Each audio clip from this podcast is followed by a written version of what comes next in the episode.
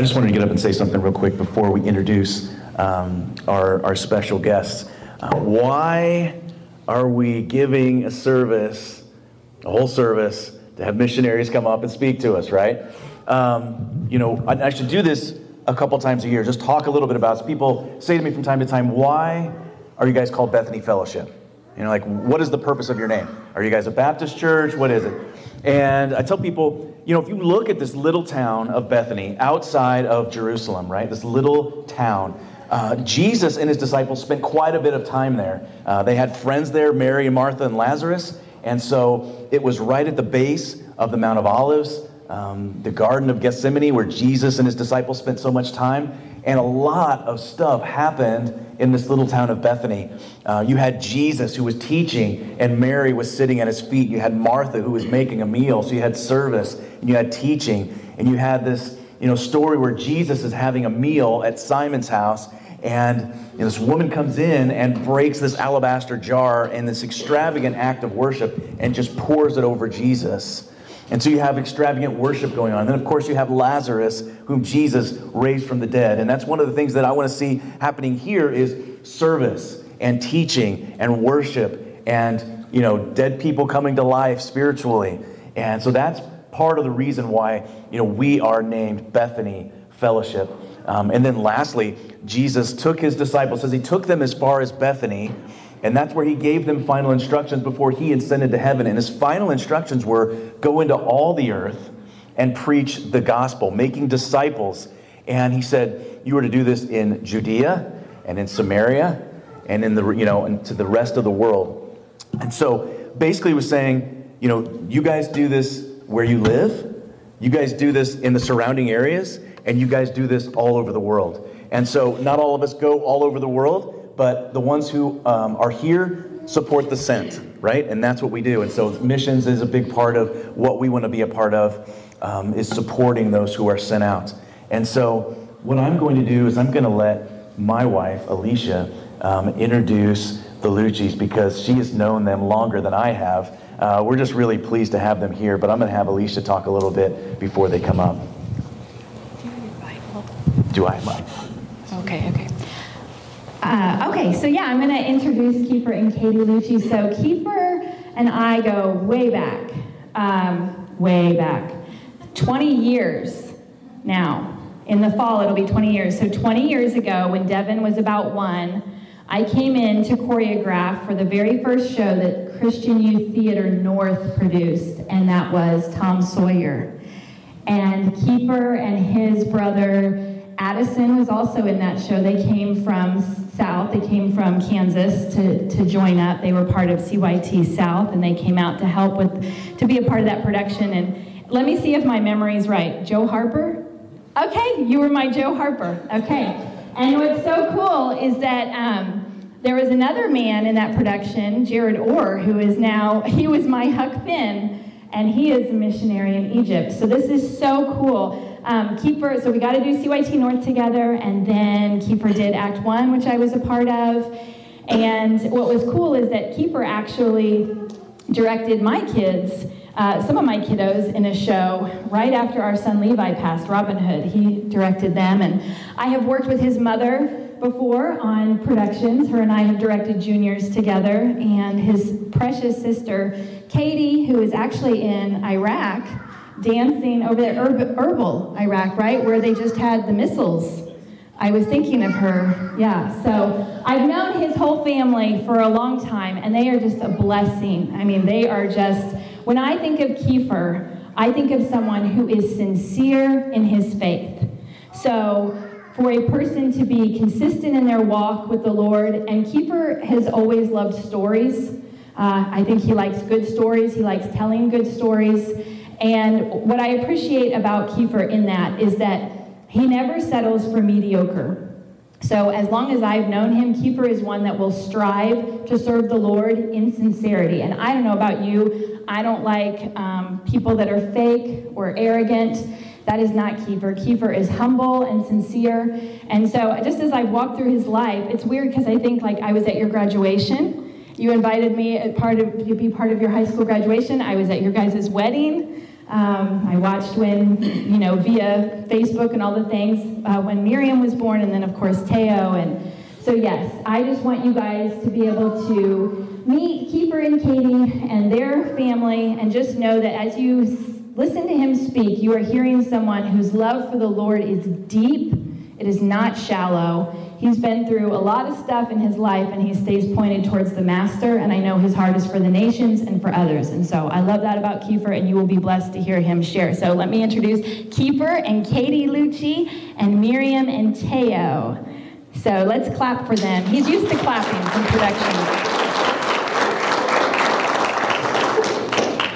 I'm going to hand the mic over to you. We had a really cool experience recently, uh, which was hard and cool, with Miriam specifically, where uh, Katie's sister had planned to come and live with us in the Czech Republic for about a year. Um, and through the whole process, like the visa process is supposed to take three months to four months. It ended up taking them six months to make a decision, which meant she had to leave the country from her tourist visa. She waited in Ireland for a while and then came back to the US. Uh, and finally, after six months, got a rejection instead of an acceptance.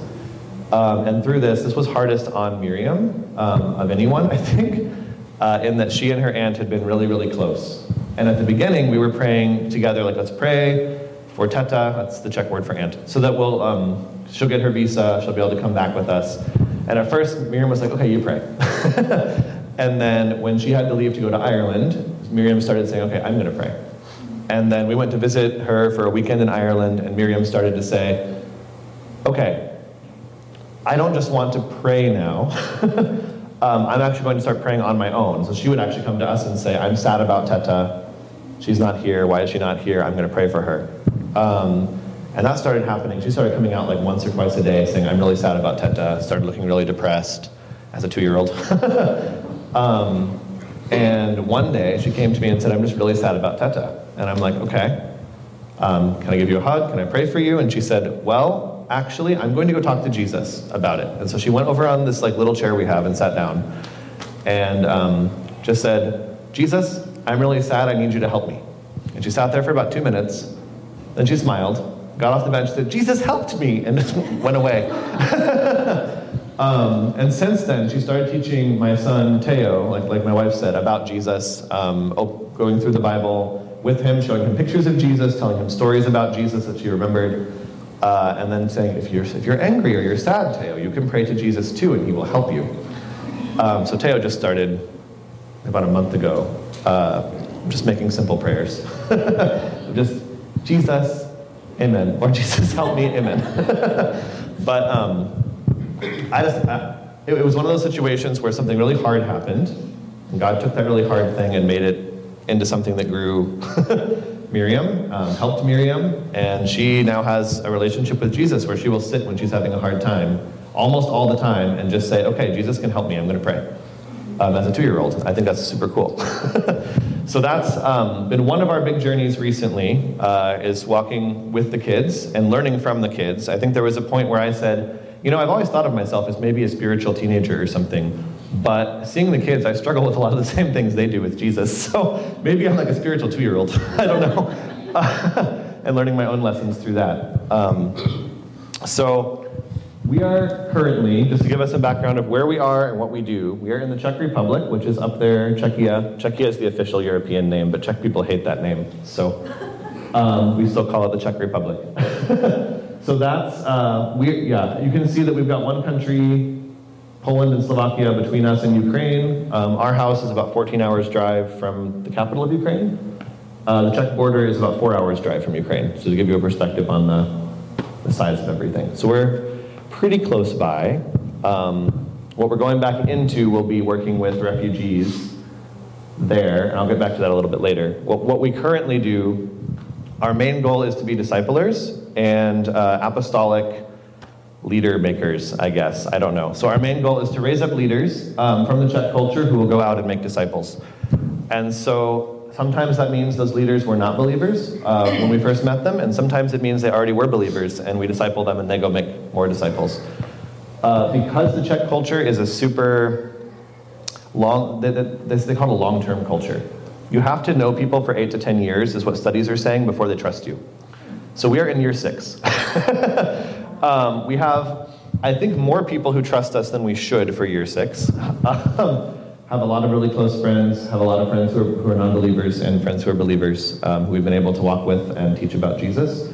But even um, just statistically, they say that until year 10, don't expect anyone to know Jesus. We've had two people, which I'm happy with. Uh, when, I went, when I first went back to Czech, the thing that I, I heard God say on the airplane, um, I sat down and he just said, Don't go back if you're not willing to go for the one lost sheep. And I was like, could have told me this before I got on the plane. No. um, no, but that, that was the heart that I went back with. Um, and it's been slow. And we, I've, I have personally gotten to only baptize two people being there. But at the same time, we have about 20 or 30 strong leaders now that we've been able to disciple. And they have gotten to baptize people. So um, I don't have my hands in that. Like, that's their, you know, I, I mentor them and they follow Jesus and make their own disciples. And that's really cool to me. Um, that's our main goal, and that manifests in three specific ways right now. Uh, one is we have a club, a student club, through the church we're working with um, in our city, Hradec Králové. And um, that student club is geared not just as, so it, it's an evangelistic club is the goal. So building relationships over time um, with college students and high school students in, in, in our city. Um, but also the people we have leading are usually the people who are like the misfits and the outcasts in the church. Uh, that was not intentional at the beginning, but that's a pattern that we've started to see, and it's really cool. um, the people who we expected to come and serve all were too busy. But the people who were not busy were the ones who no one else wanted to work with. And that's actually, they've been the coolest people to work with. So that means we have teenagers who are serving um, at the student club. We have um, people who are still struggling with their faith and unsure where they're at, but they're still serving. Um, and it's been a really cool experience to see them get, clo- them get closer to Jesus and learn how to lead while we have students coming in. So this operates kind of like a coffee shop. Um, we have an espresso bar and everything, but then we also have a laundry space downstairs for students who are away from home so they can come and wash clothes, uh, and then a printing space for people who need to um, do that as well. And then that, the main goal is to build relationships. So there's always two of us there, one of us to work with coffee and one of us just to talk to students and hang out. Um, we play lots of board games. and eventually our goal is to inv- take, the, take it from the space of let's have fun together to, hey, do you want to come and be part of um, a Jesus, a group where we tell Jesus stories and discuss them? so um, that's our other main thing, our second thing, is Discovery Bible Studies. Um, and those work Usually we're inviting, this, they're usually mixes of non-believers and believers. Um, sometimes we have completely non-believer groups, sometimes completely believers, and sometimes it's half and half. And what we do in those is we, we memorize a Bible story, not word for word, but just idea for idea. Tell the Bible story to the group, and then um, ask three, three main questions. What does this tell us about God? What does it tell you about yourself or people in general? And um, if you believe this story was true, what would it change? Or if it's a Christian group, what, what are you going to do about it? is what we say instead. Um, and we let the Holy Spirit lead those conversations and uh, intentionally choose stories that drive that conversation forward. So it's not, it's, it's a mixture of preparation and listening to the Holy Spirit. And then letting, um, really, like, they come up with their own answers, or the Holy Spirit gives them answers, you know, depending. Uh, where we've had, we've had people who are not believers who I told this, we told the story of Abraham sacrificing Isaac at one point, and one of the non-believers said, "Oh, wow, it's really cool how like he had to wait, like he had to wait, like, like God expected him to have faith, and he had to wait until the very last minute, until he really believed he was going to have to plunge the knife down, before God actually, like he really must have trusted God, or he wouldn't have gone that far. He really must have trusted that God was going to do something." Um, and this is someone who had never heard the story before, knew almost nothing about Jesus. um, but it gave him an insight of God is trustworthy. Maybe God is trustworthy, um, or at least they thought he was trustworthy.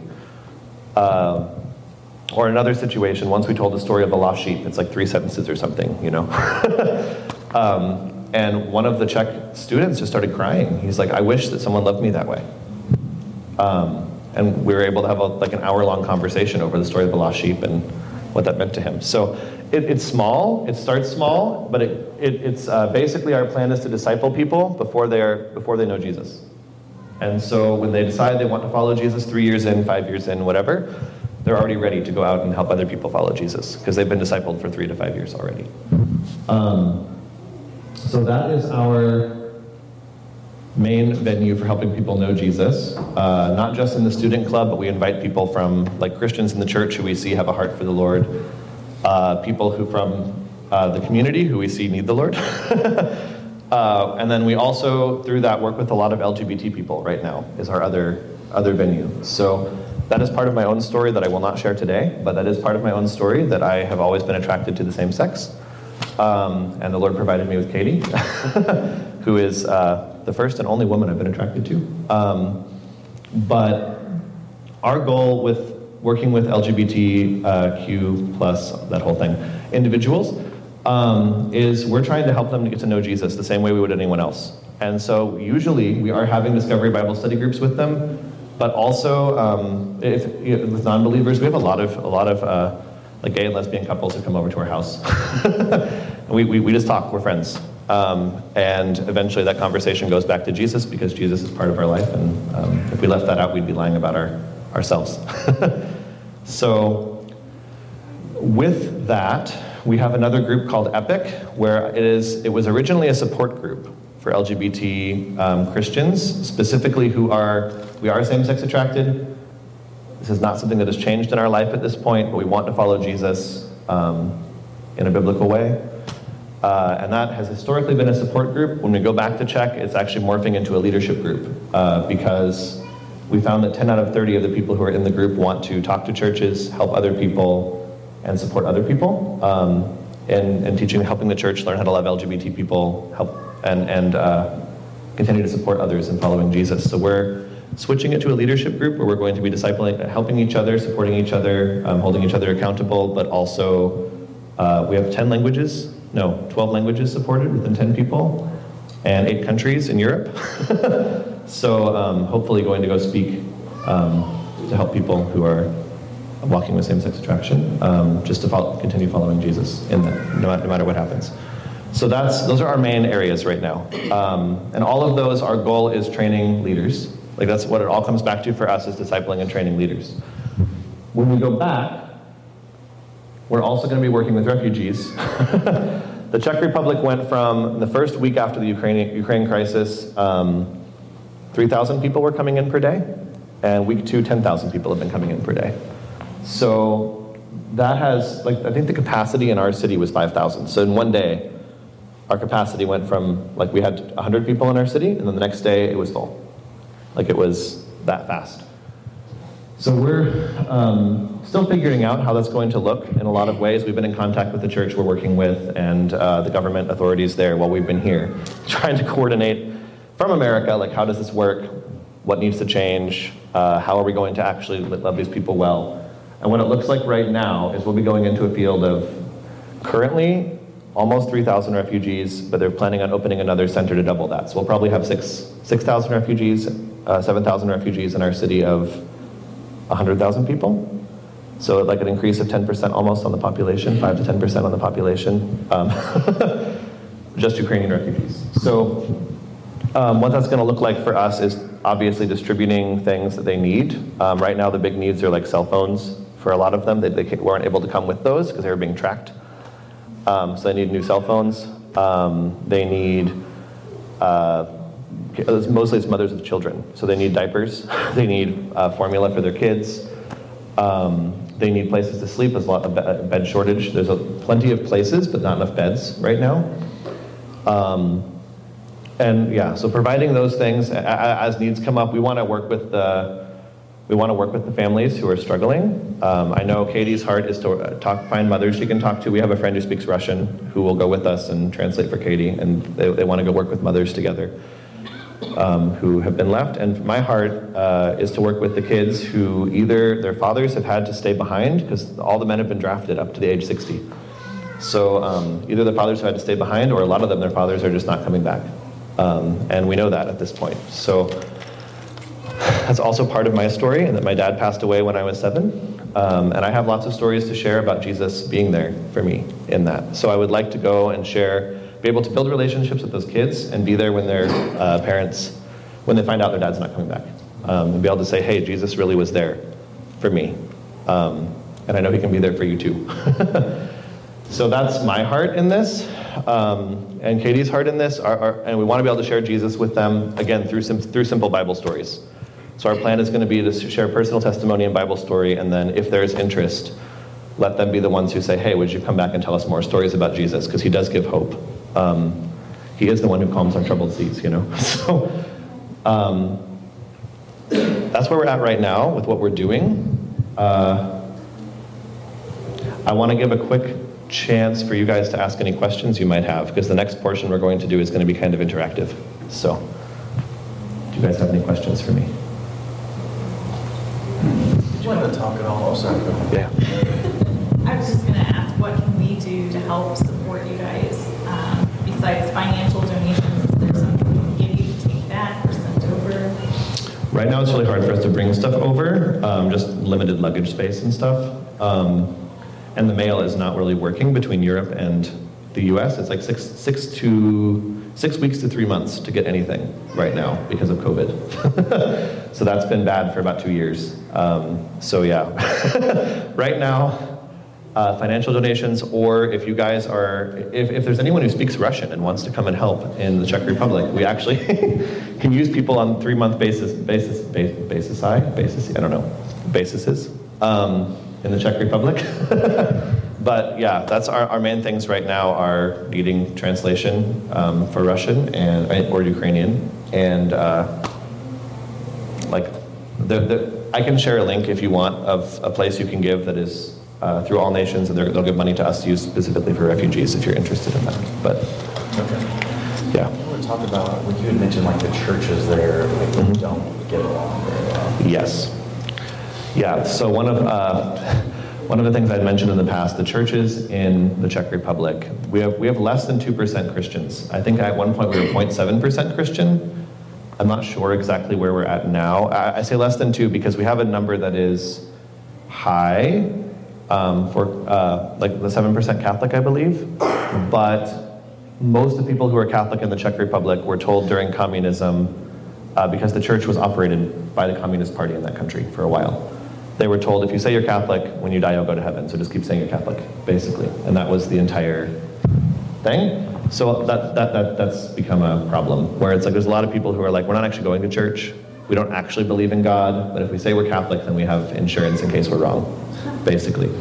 Um, it's very specific to the Czech Republic thing right now. So, uh, in regards to that, we, we estimate about 2% Christian, but still all the churches fight together. And it's not just Protestant and Catholic fighting against each other, it's like the Protestant churches themselves all fight each other.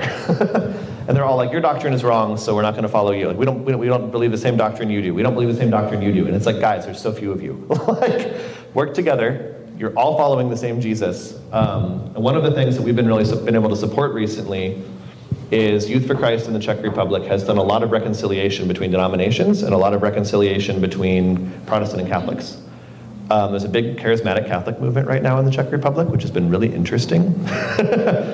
um, and in that, we've had people from Youth for Christ who've been able to say, hey, like, we're going to go, we're going to have these churches come together, and the churches are just going to apologize for things they've done to hurt the other side and forgive each other. Um, and we've seen a lot of, even, even across Protestant and Catholic lines, being able to help each other and serve together. That's pretty new. It's like been two years of them doing this.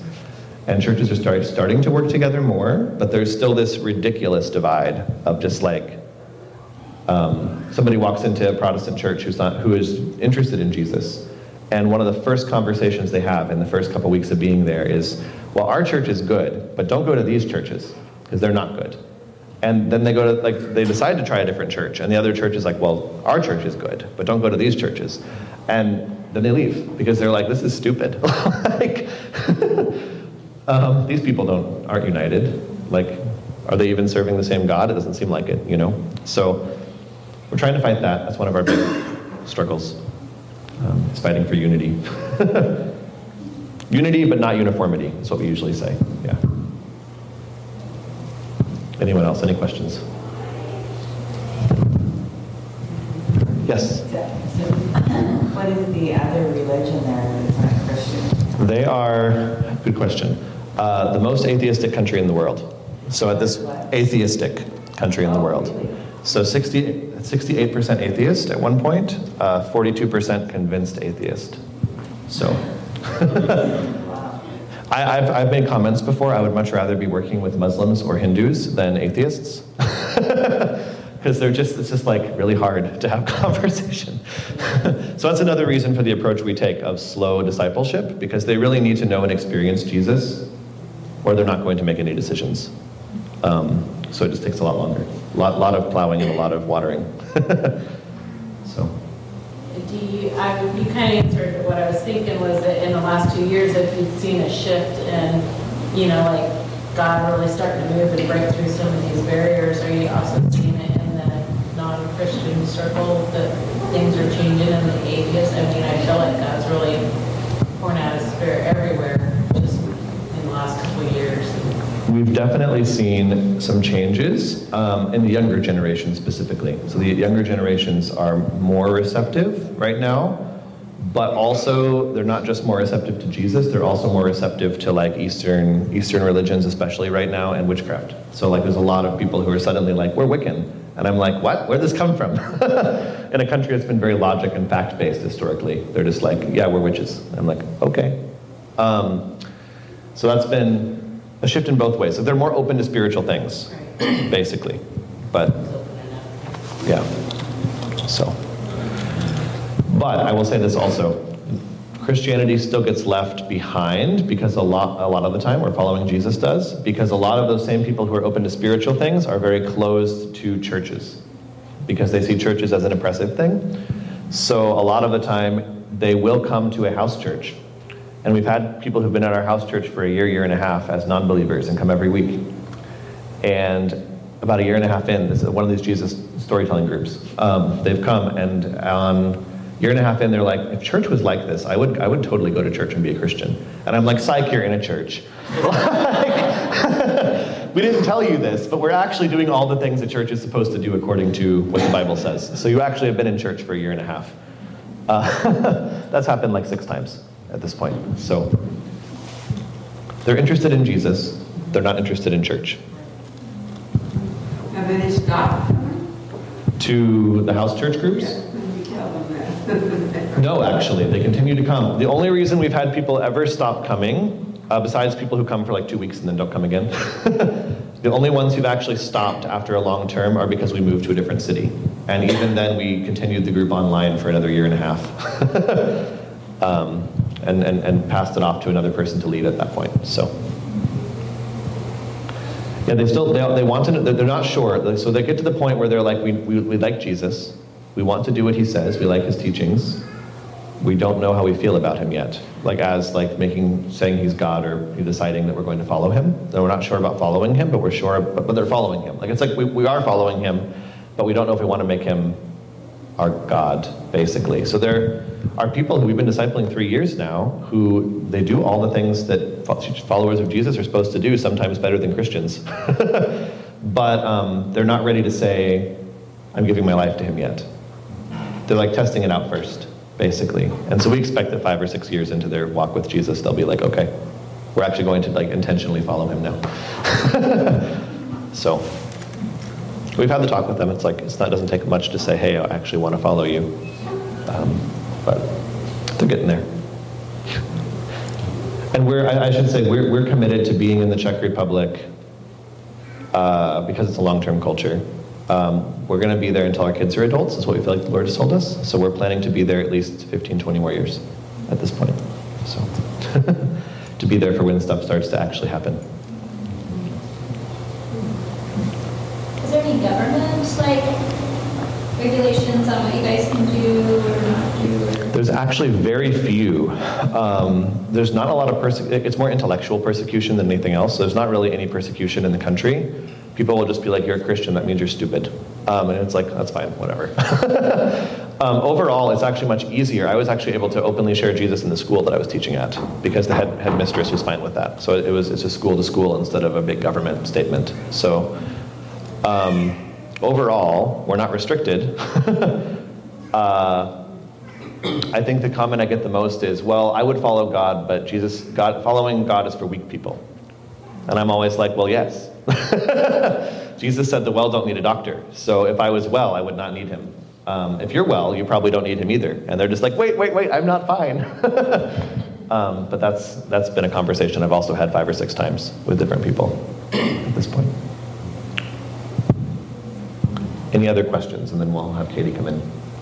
So I know we're getting close to time, I think. You're good. I talked for like an hour and a half.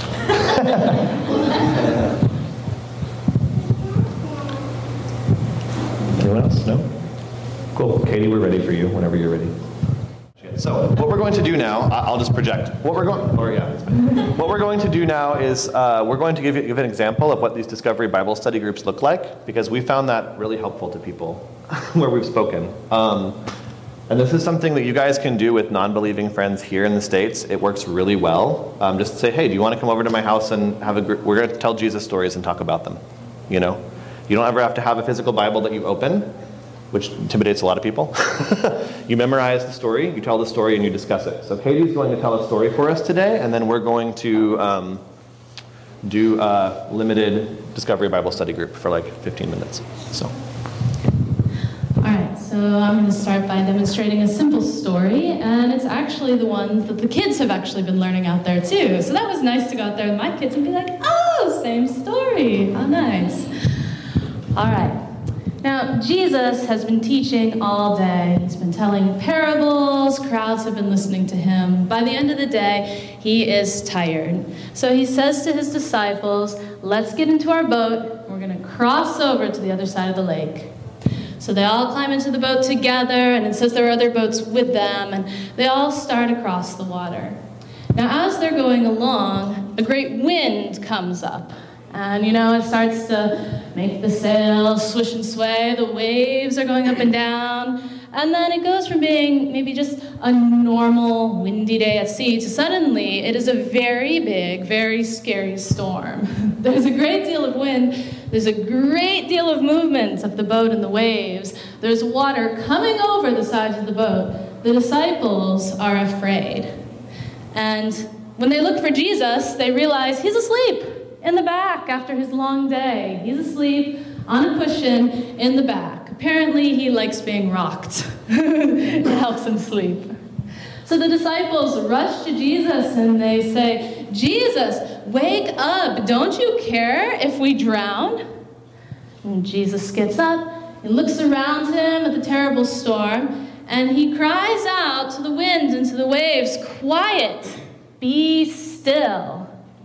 And immediately the wind dies down, the waves die down, and everything is still. And Jesus looks at his disciples and he says to them, Do you still not understand? Are you still afraid? Where is your faith? And the disciples wonder among, each, uh, among themselves. They say, Who is this man that the wind and the storm obey? And that's the end of our story.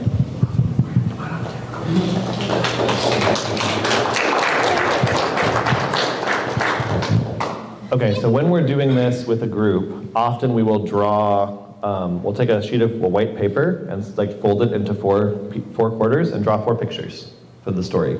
That's a memory aid for us, and that's also helpful for the people who are more visual in the group. And then afterwards, if we're doing this with uh, especially other believers, we'll have them draw the same draw four pictures of their own for the story before they leave, and then say, "Now be ready to tell this to people."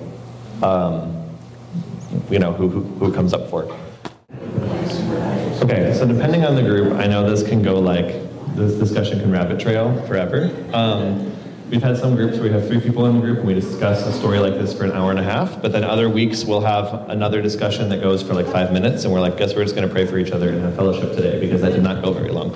Uh, it just depends on how it hits certain groups. Um, I just want to give you guys a taste. This is kind of what we do with people. Uh, I know one group's already done. I don't want them to be sitting there. So, how, what, what was what did you guys learn? What was actually was this helpful for anyone? Was this actually like what did was there anything that was unexpected about looking at the story this way for you guys? Is the first, yeah, first question. Uh, was it helpful for you guys? Did you, yeah. Okay. Did you enjoy it? Yeah. Okay. What was something that was unexpected about looking at the story this way for you? Or was there anything? Yeah. Laurie mentioned that he told them, we're going to the other side. He already told them they were going to get there. Yeah. I had never really put that together. You know, he told them what the outcome was going to be, but he didn't trust him. That's really good. So Jesus told them what the outcome was going to be, but they, yeah, they didn't really trust it. good. Anything else interesting that popped up in the conversation? the storm, just the fact that they were out there on the water all the time, that's what they did for a living, and the storm is something that scared them. Yeah, that's true. They were actually like this was their job was being out on that water, and they were terrified by this storm. So it must have been a extra special. yeah. Anyone else? It's just that God can calm those storms in our life like immediately. Yes. As fast as they come.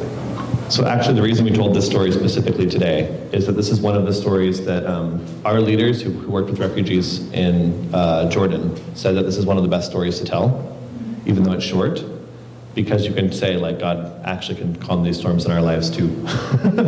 I know you're going through a storm that I've never experienced before, but Jesus has experienced these storms and He knows how to calm them. Um, cool.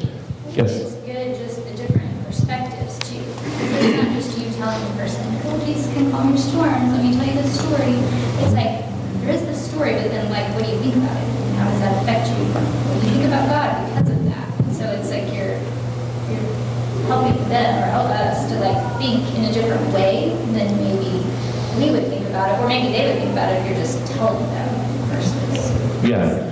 So helping people to actually come to the conclusion on their own, basically, figure out what it says about God on their own, so that they can, so that when when someone comes to a conclusion on their own, they usually hold it much uh, tighter. so this so this is our main way of doing discipleship is telling stories like this. Uh, a lot of people are open to coming to hear Jesus stories, sometimes just for the purpose of practicing English. like a lot of our groups have been people who've said, "Oh, we'll come to a group that's in English about Jesus. That's fine, whatever." And then a year and a half later, they're like, "Man, Jesus is so cool."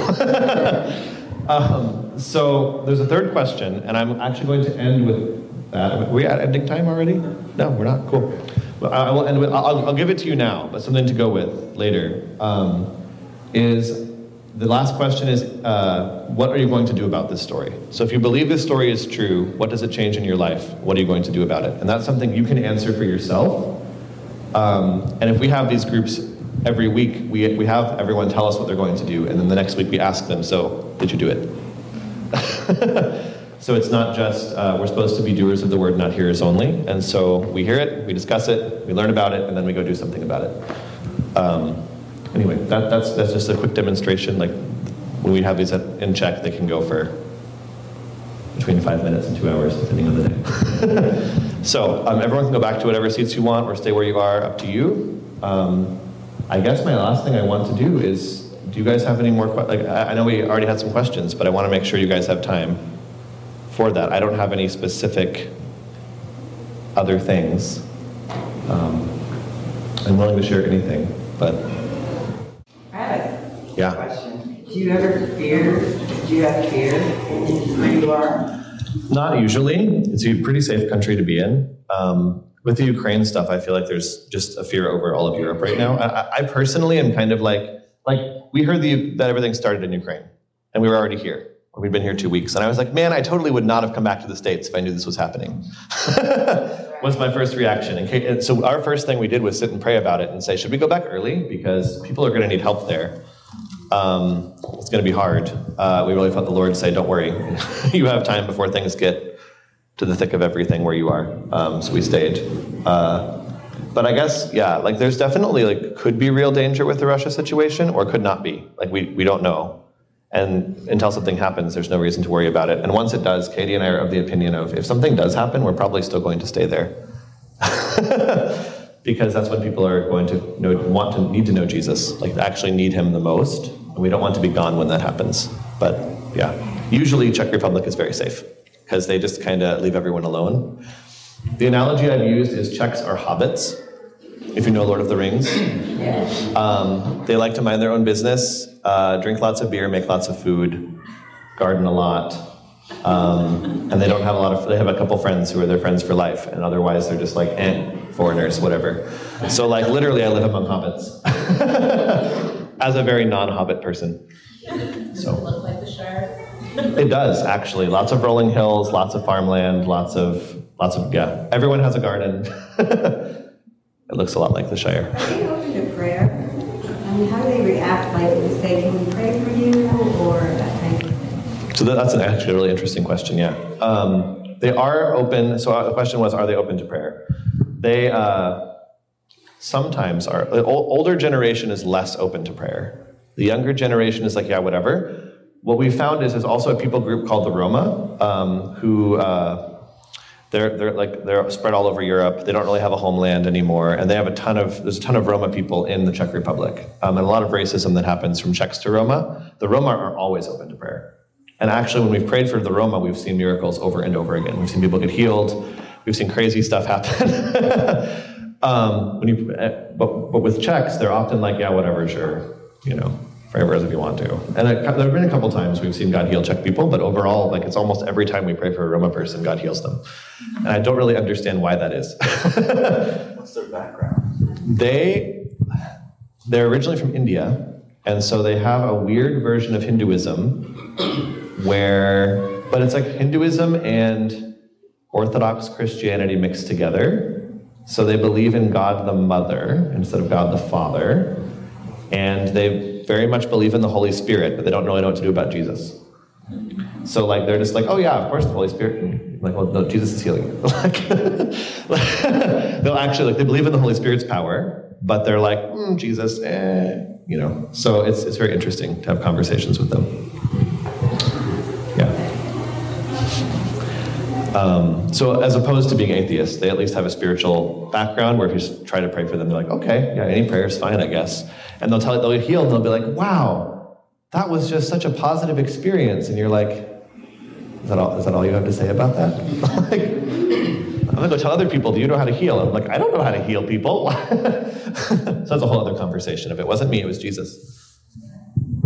If I tried to do this myself, I would not be able to do this. So, any other questions? Yes. Can you tell us what, like, a normal routine, daily routine is like for a missionary? Do you have a regular routine? Is it different every day? We have a regular routine and we don't have a regular routine. Um, so, what, what I always try to do is have a limited amount of things that I'm doing weekly um, and keep that to a certain number of hours maximum. That I'm like, I know that I'm going to do these things. Um, but so, for example, the student club, I know I'm going to be there twice a week right now. Um, and that, or I was teaching English for a while and that helped with some routine. Um, and I try and keep myself busy uh, or give myself but but also leave myself enough margin because things just go wrong or people need help and if i don't have margin how, how, how i'll say it is this if i don't have margin um, i still have those things happen but i can't do anything and if i do have margin it's always full so i've never had a week where i've been like man i just have so much extra time that doesn't happen um, what usually happens is because I have margin, people and people know they can come to see us. Uh, our house is open uh, to anyone. Um, it means people will just say, "Hey, I'm coming for three days tomorrow," and we're like, "Okay, cool." like that's just how we decided to live. Um, it's been harder for Katie than for me, uh, but we found a way to do it that is healthy for the family, and you know, we, basically just invite people into our life. And so it's like, "Hey, you can come anytime." But just know if we're doing something on that day, we're still going to do that thing. and if we need to wash clothes, we might ask you to come help us fold laundry or something. You know, like you're just going to be part of our family while you're here. And that's been our way of doing hospitality in a way that keeps our family sane um, and leaves margin for people. We usually have people five, uh, five, five-ish days out of the week staying with us most of the time. and just having like one-on-one discipleship with them, being able to pray, pray with them through their hard things. Um, non-believers and believers both. So.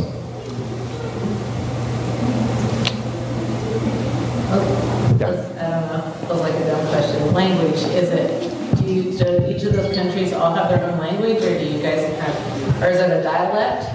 No, each country has their own language in our area. Um, Germany and Austria both speak German, but otherwise, Slovakia, Hungary, Poland, and Czech all have their own languages. Um, Poland, Czech, and Slovakia all have uh, Slavic-based languages, uh, which means that I can kind of understand Slo- Slovak and kind of understand Polish. and kind of understand. Like I'm, I'm working on Ukrainian on Duolingo now.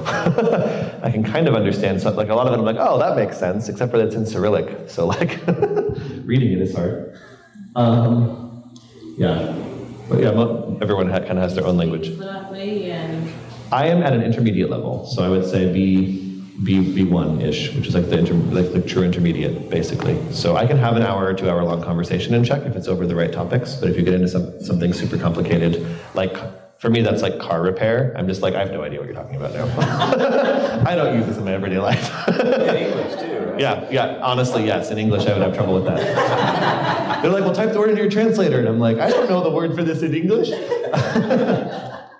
so, you had a question also. So out of like all the stories that you guys like have read and shared with the kids, like which have like impacted them the most? That's a really good question. Which stories have been the most impactful? Um, individually, the story of the lost sheep has been really important. Um, also, we've noticed that with younger people, uh, the story of Nicodemus has been really, like, it's such a weird story to be impactful, but it's been very impactful to people because they have similar questions of like, well, I want to do this, I don't, but I, they're also the generation who's coming by night, basically. You know, like we want to talk to you about Jesus, but not around our friends. You know, um, so that's been that, and then the story of Zacchaeus. Uh, but we always tell the story of Zacchaeus with the story of the blind man who's healed, because the story of the blind the blind man is healed as they walk into the city where Zacchaeus lives, and every, that's why everyone is celebrating why they're in a big procession with Jesus, is he just healed this blind man, and they're like, wow. And then Zacchaeus, he goes over to Zacchaeus' house, and suddenly they're not happy anymore. so that has been an interesting story because it highlights for a lot of Czech people, they're, they have enough bias against the church that they're like, well, Jesus is probably just doing the same thing the church is doing. And they're like, wait, but Jesus is actually telling these people who are being really religious about this, like he's actually going to go see this guy who no one else wants him to see. And he's also healed this guy who's blind. He's done both. He loves both sides of people. There's nothing religious about Jesus. He actually just wants us to know him.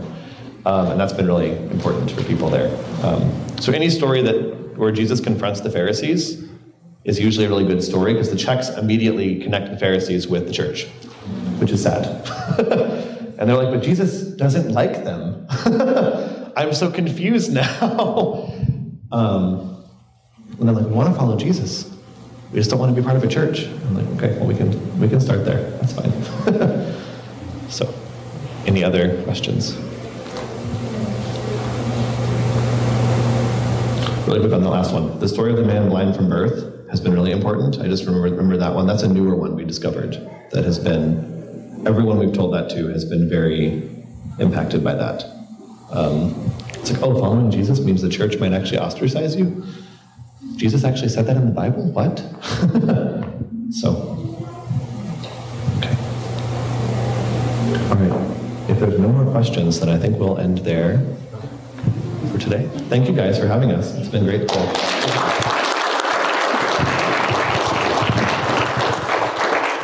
going to have Katie come out in a minute and we'll uh, pray over them as we round out. But uh, I will say that, um, you know, where we are right now in America with the young generations, um, with gender confusion and fluidity and all of this stuff, this is the thing that the church is going to be dealing with in our in our modern age. That's going to be what we're dealing with. Um, and so we have to figure out a way to love those people and also deliver the truth, right?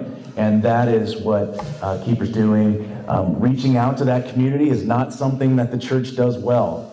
Uh, they tend to shun those people, ostracize, um, act more pharisaical, honestly, than showing them the love of Jesus and developing those relationships. Um, I said it, you know, I think uh, a couple weeks ago, moving at the speed of relationships. Um, and that's what impacts people. And Jesus always had time for people because he had margin, right? And it's so important. And so, you know, also the humanitarian part of it, um, you know, that's what you guys are going to be going back to. And whenever these types of crises hit, automatically the ministry turns into, you know, humanitarian aid. And uh, my folks saw that in Guatemala. Um, it automatically turns into humanitarian. All of the missionaries at that point, it became about getting food to people because they couldn't leave their homes. Literally, they locked them in. Um, I know that uh, Jake right now uh, went with a team, not surprisingly, to the border. And so he is on the border uh, of Ukraine with a team that is helping with refugees and getting them out of the country, just like he did with Afghanistan.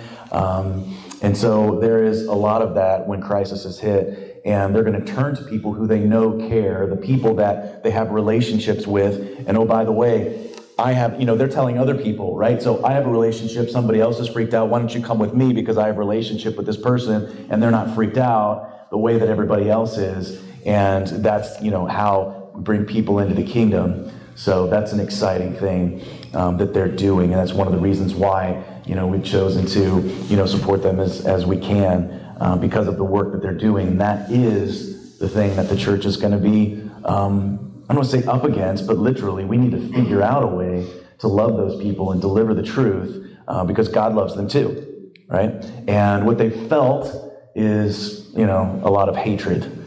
Um, and so um, that's not what we're called to do. And so finding that balance between loving and delivering the truth, not erring on one side or the other, um, is a tricky thing, uh, but it's something that, you know, they're committed to doing. It's something that we all need to be committed to doing um, and, and just kind of see what that goes. And it's not an overnight thing, right? I mean, even people that, you know, you just want to share Jesus with them, it's not an overnight thing. They need to see that consistency over time. And if they see us exactly like the rest of the world, why would I do that? Why would I just add Jesus to my life because you're just exactly like me? Um, and so that's the reason why we're called out to be different. And the reason why Jesus said, you guys are going to be ostracized. If you follow me the way that you're supposed to, people are not going to like you all that much. Um, and that's okay. That's all right. So, well, um, when you bring Katie out, and we would just like to pray over you guys. Um, again, if you guys would like to um, donate with him, you can certainly do that um, in the back and just make sure that you earmark it for that so we can make sure it gets to them. Or you can donate online. Now, uh, what we have done is set up links for each of our individual uh, missionaries that we partnered with and you can just click on the link and you can donate directly to them, um, either you know through our site or through the organization that they're a part of, um, whichever is easier.